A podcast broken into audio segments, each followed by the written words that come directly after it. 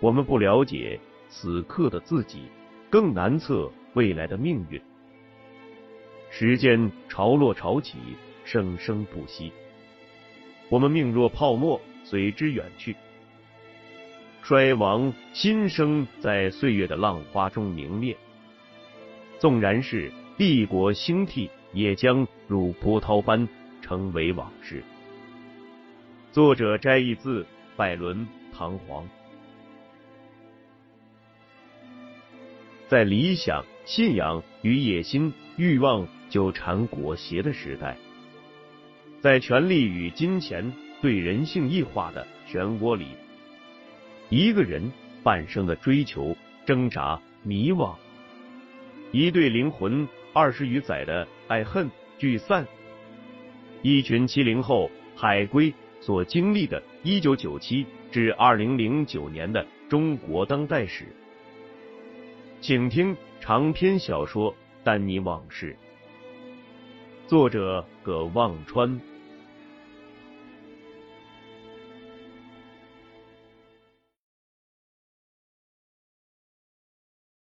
黄国平打算把这事冷处理，但只是先放一放。面前的这两个人，一个是自己现任顶头上司的独生儿子，一个是自己新结交的好兄弟加战友，当做左膀右臂的亲妹夫。自己此刻犯不着为了件不急于一时的事得罪他们背后的两个人。对张千明这只半死的老虎，再补一刀，也许可以再等等。他此刻倒有些好奇。这两人中的哪一个跟那个林欢搞在一起了呢？肯定是江凯。丹尼是靠着钱月平姻亲的关系，才混到此刻的地位，敢出来搞女人，吃不了兜着走。这小子不至于这么混。黄国平胸中有了打算，他并不想让这两个混小子轻而易举的过关。不过。此刻不便明说，他说道：“你们要跟那家公司合作的事，我说了不算。我事先声明，你们该走什么程序就走什么程序。”小凯，呃可要提醒你，现在都是依法办事，经不起纪检监督考察的事，你跟我连提都不要提。我这可不光是为了自己，也是为了咱丁书记。作为你爸爸的部下，也作为你的老大哥，我得批评你两句。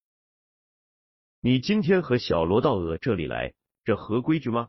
我这是省政府办公大楼，哦，都不先打个招呼，到楼下就说要见我，都这么干，我们工作不是乱了？送你们四个字，下不为例。还有，你今天来跟你爸爸说了吗？你跟他说试试看。小心他 K 你小子，在外面有些东西说说也就算了，在这里违反纪律的事，尸体都不能提的。他看看丹尼，说道：“小罗，你平时要多劝劝江凯，咱俩要一起把好这个关。你今天可不及格，哈哈。”看着两人自以为得计的离开办公室。王国平心中的冷笑浮到了脸上，他眼前忽然浮现出林欢的影子，不由得又冷笑了一下。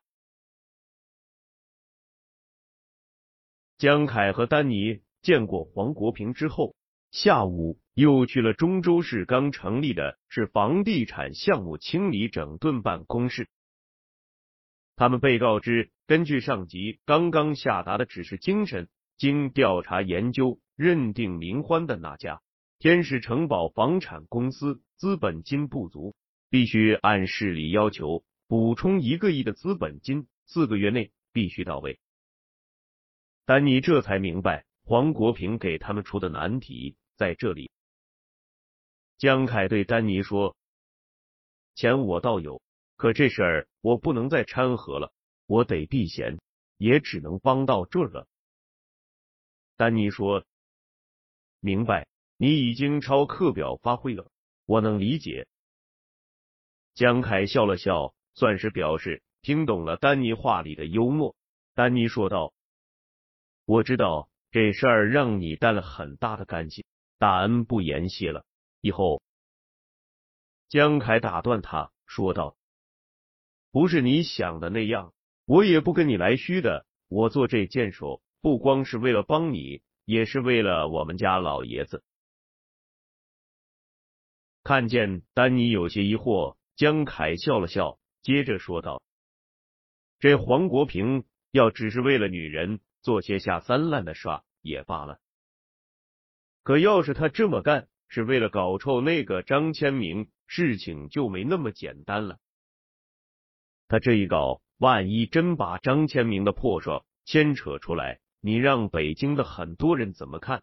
他们会认为这事儿跟我们家老爷子。”一点关系都没有，不会的。这会儿最重要的就是不要惹事儿，而黄国平根本就没搞明白这点。丹尼似有所悟，点点头，忽然做出一副高兴样子，说：“不管怎么样，今天晚上我请客，大家一起表示感谢。”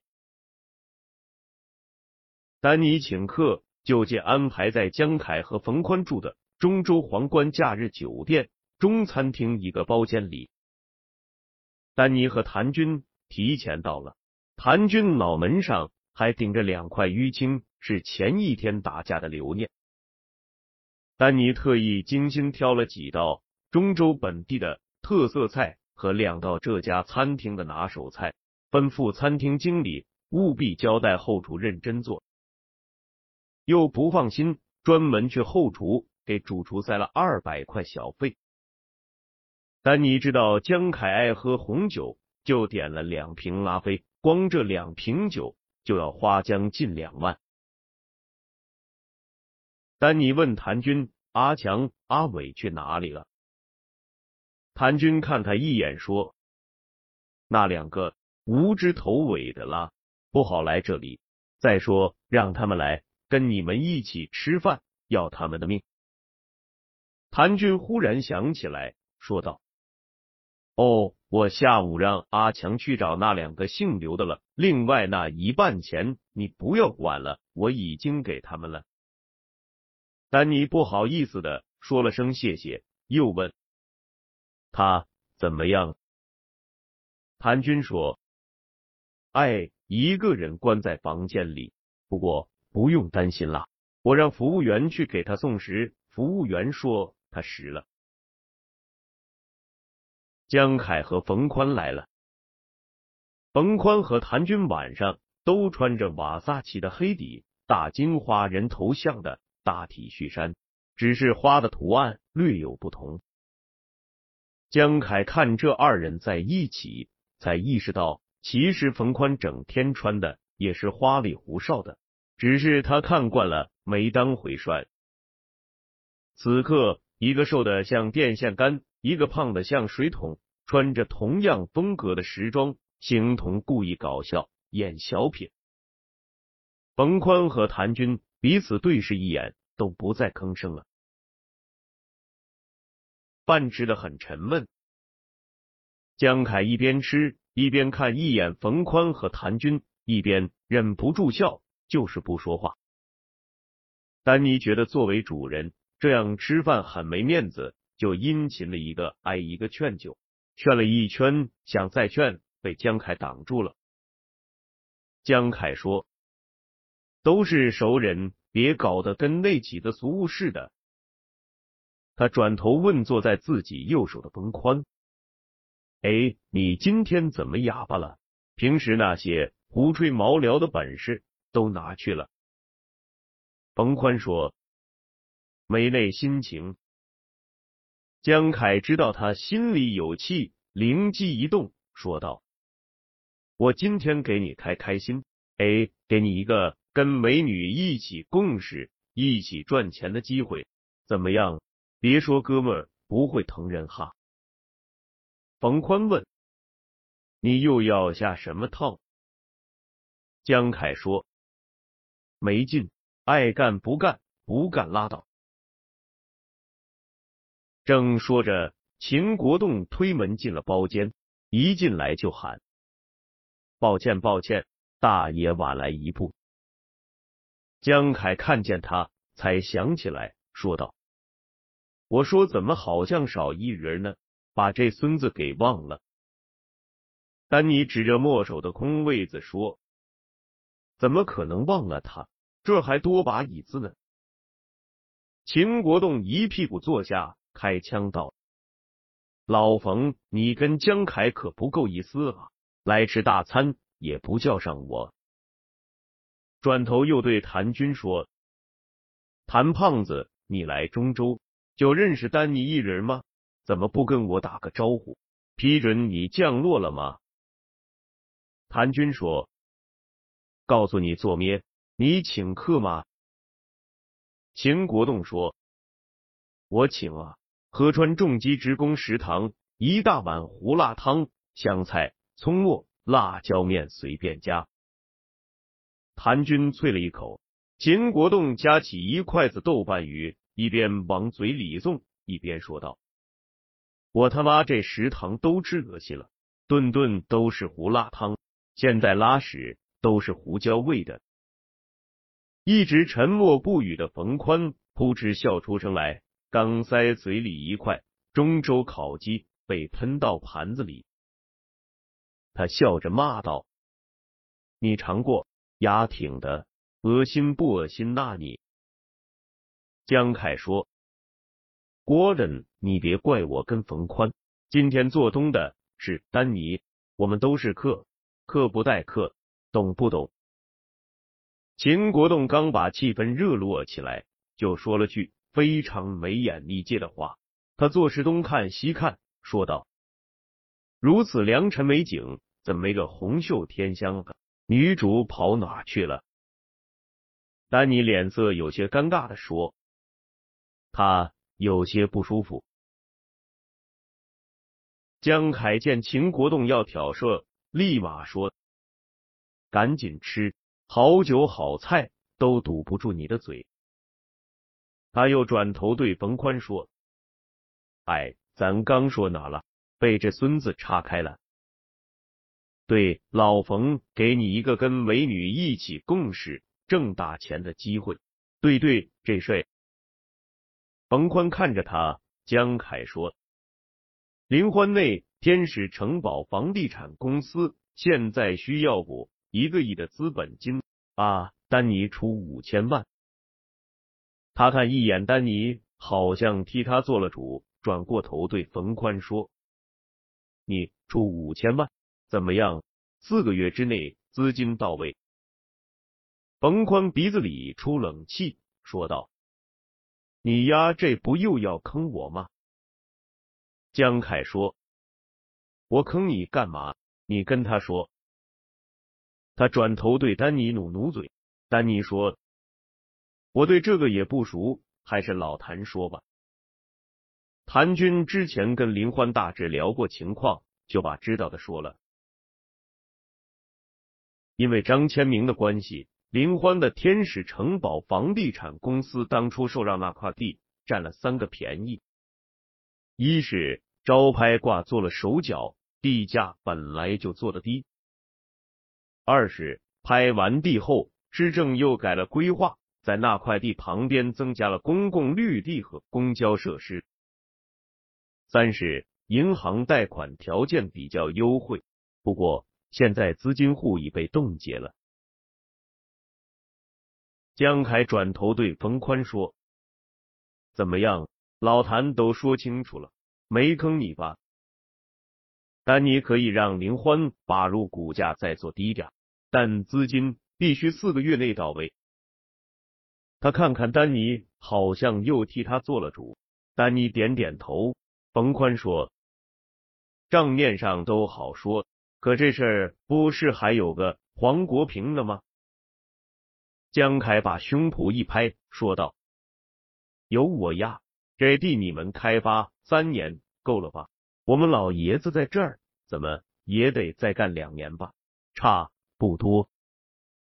冯宽低头琢磨了一下，抬头说道：“这我可都是看你的面子，这可是替你做，到时候别把我撂沟里。”江凯说：“哼，不就是便宜都是你的，黑锅我来背吗？行啊。冯宽嘿嘿笑着不说话了。酒宴算是尽欢而散。期间，冯宽出去了一会儿，又回来结账时，丹尼看看账单，发现多了两瓶拉菲和两件中华烟。他看着冯宽，冯宽抬头翻着白眼看天花板。丹尼没说什么，把账结了。丹尼和谭军坐车回中州喜来登酒店的路上，谭军叹了口气说：“刚才当着那几个人，我没讲啊。”也是别人同我讲的，天使城堡早先手里的地比现在大很多，现在这块地只有原来的五分之一，其他的都卖了。为什么卖了？自己不做开发？林欢不肯同我讲。丹尼说，还能有什么原因？不做开发，肯定是没实力开发了呗。海利华资本肯定出问题了。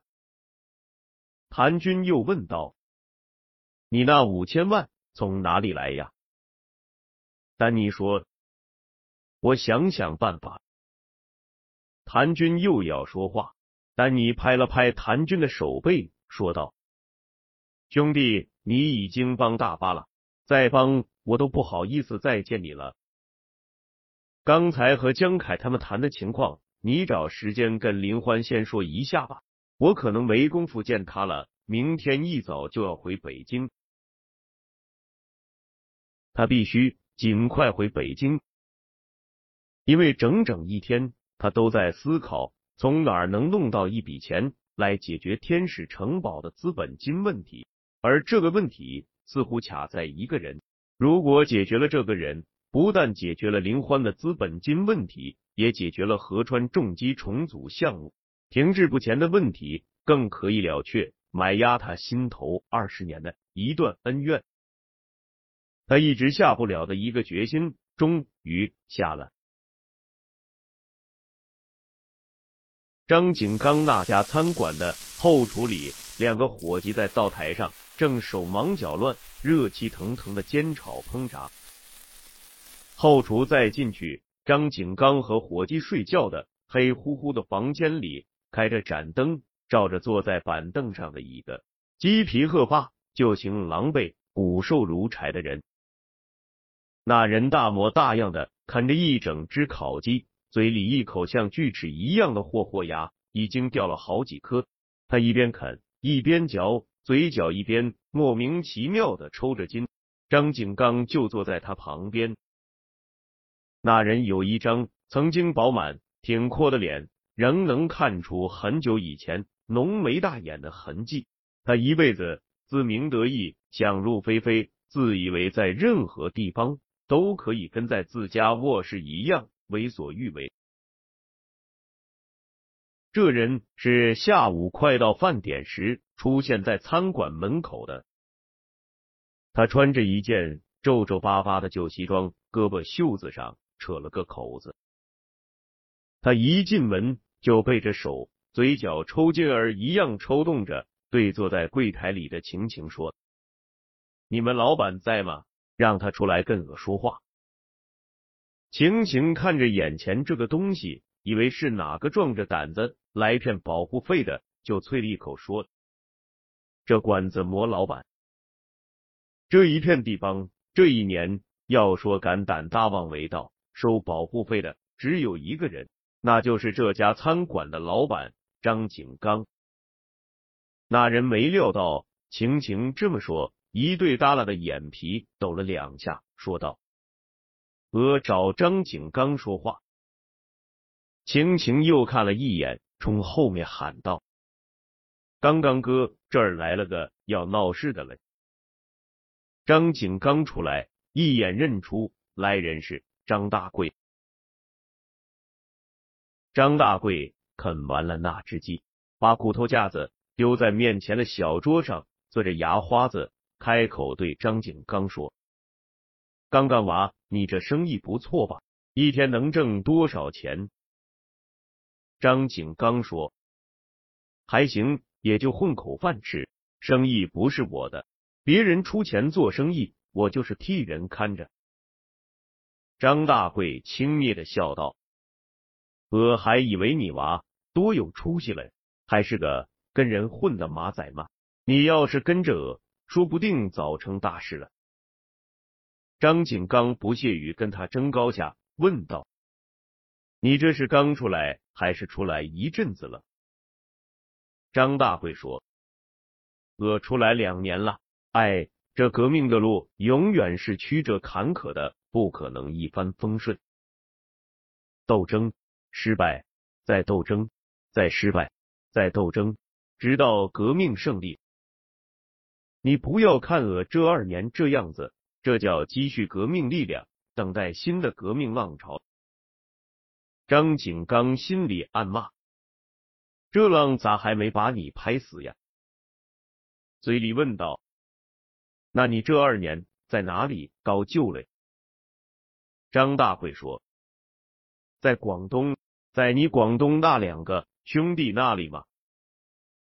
可看他们都是投机分子，一点坚持长期斗争的勇气和毅力都没有。我让他们跟我一块去管那个广东老板要搪瓷盘子的钱，有好几千嘞。那家伙也出来一阵子了，嘿，这俩怂不敢去。”哎，我还就想起咱们有几个那阵子，那才叫革命形势一片大好嘞。张景刚最不愿意别人提起他跟着张大贵应该叫张辽原装气功大师满世界骗钱的事，讲起来就想找个地缝钻进去。一听张大贵这么说，立马打断他问：“那你来啥打算？”张大贵不急着说。眼睛四处寻摸，问道：“哎，这瑞金娃咋没见人嘞？”张瑞金也看到了张大贵，他听见晴晴喊外面有人闹事。张景刚从后厨一出去，他就拎起根擀面杖要跟出去。走到门口，一眼看到张大贵，吓得他站住了，想看看张景刚如何应付。张景刚回头给他递了个眼色，张瑞金看出来那是哥俩还在外面混时一出了事，张景刚让他赶快跑的眼色，他就扔下擀面杖，解下围裙，从后门出来，撒腿跑回了家。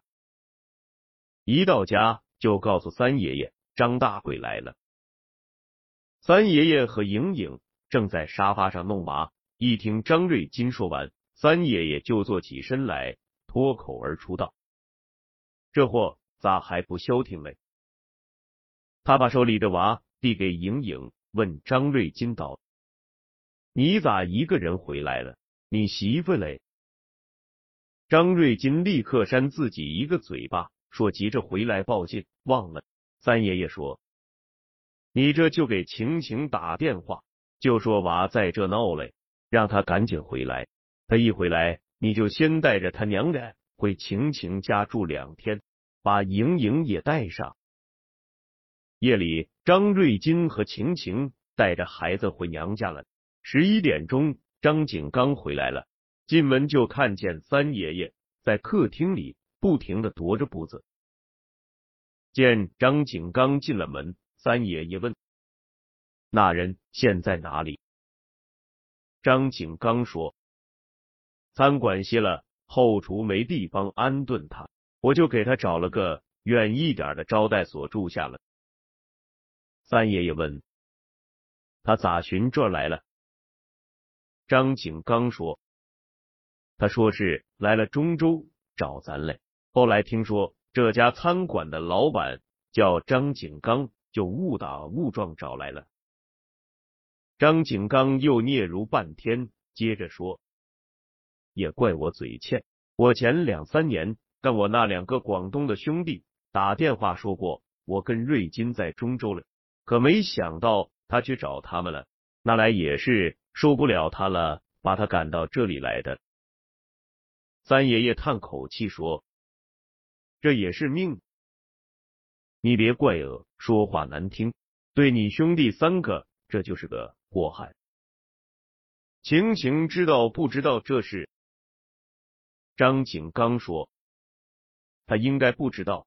我一看见他，就拉着他进了后厨，在前面一句话都没让他说。”三爷爷点点头，说道：“他已经把你兄弟俩给害下了，可他要是敢害个卫星娃，哼！”